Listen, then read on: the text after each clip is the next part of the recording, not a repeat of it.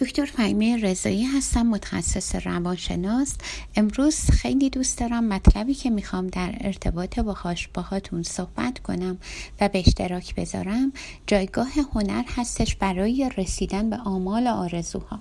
همیشه برای من هنر از یک جایگاه خیلی خاص و ویژه‌ای برخوردار بوده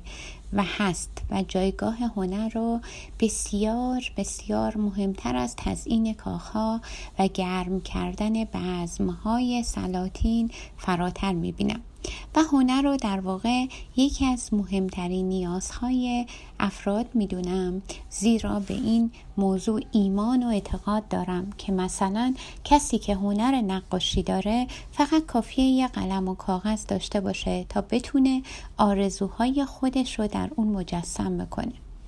چون که به شدت به این اصل اعتقاد دارم که تن انسان زندانی ناتوانی هاست و اسیر لحظه و اکنونه،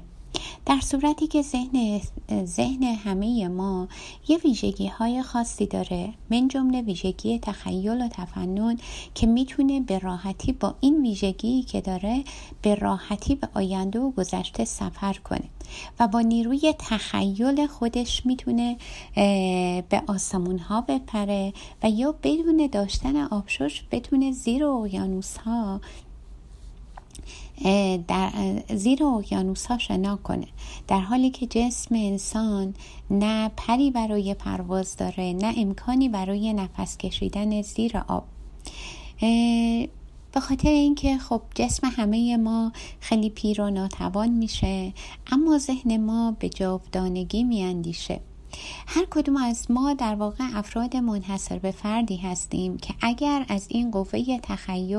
و نیروی ذهنی خودمون بتونیم استفاده بهینه کنیم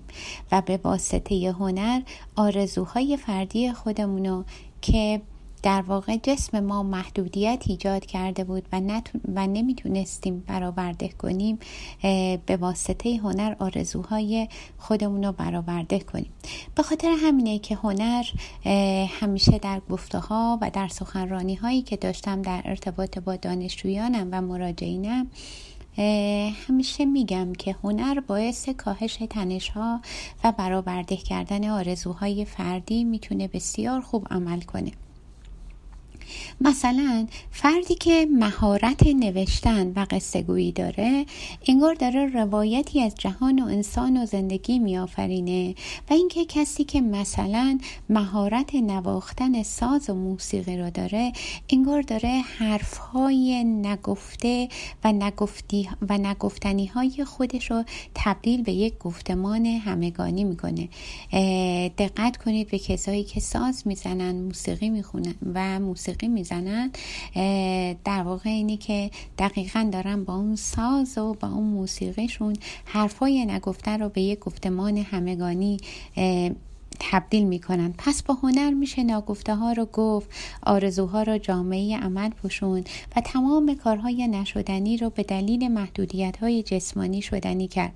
و از قفس تن به قول معروف عبور نمود و همین جولان بیوقفه ذهنه که به صورت هنر میشه اون رو نمایان کرد و پدید آورد. فناوری در واقع برای بشر مثل اختراع هواپیما که باعث میشه که از طریق همین هنر و از طریق قوه تخیل و ذهن ما با آسمان ها پرواز کنیم و با اختراع زیردریایی ها به اعماق اقیانوس ها بریم و باعث کاهش محدودیت های جسم و تن بشیم. بنابراین جایگاه هنر رو خیلی ارزشمند بدونید، چون که در واقع هنر جامعه عمل میپوشونه به تمام آرزوهایی که در ارتباط با ما وجود داره و تمام ناگفتنی هایی که میخواهیم اون رو به واسطه هنر گفتنی کنیم.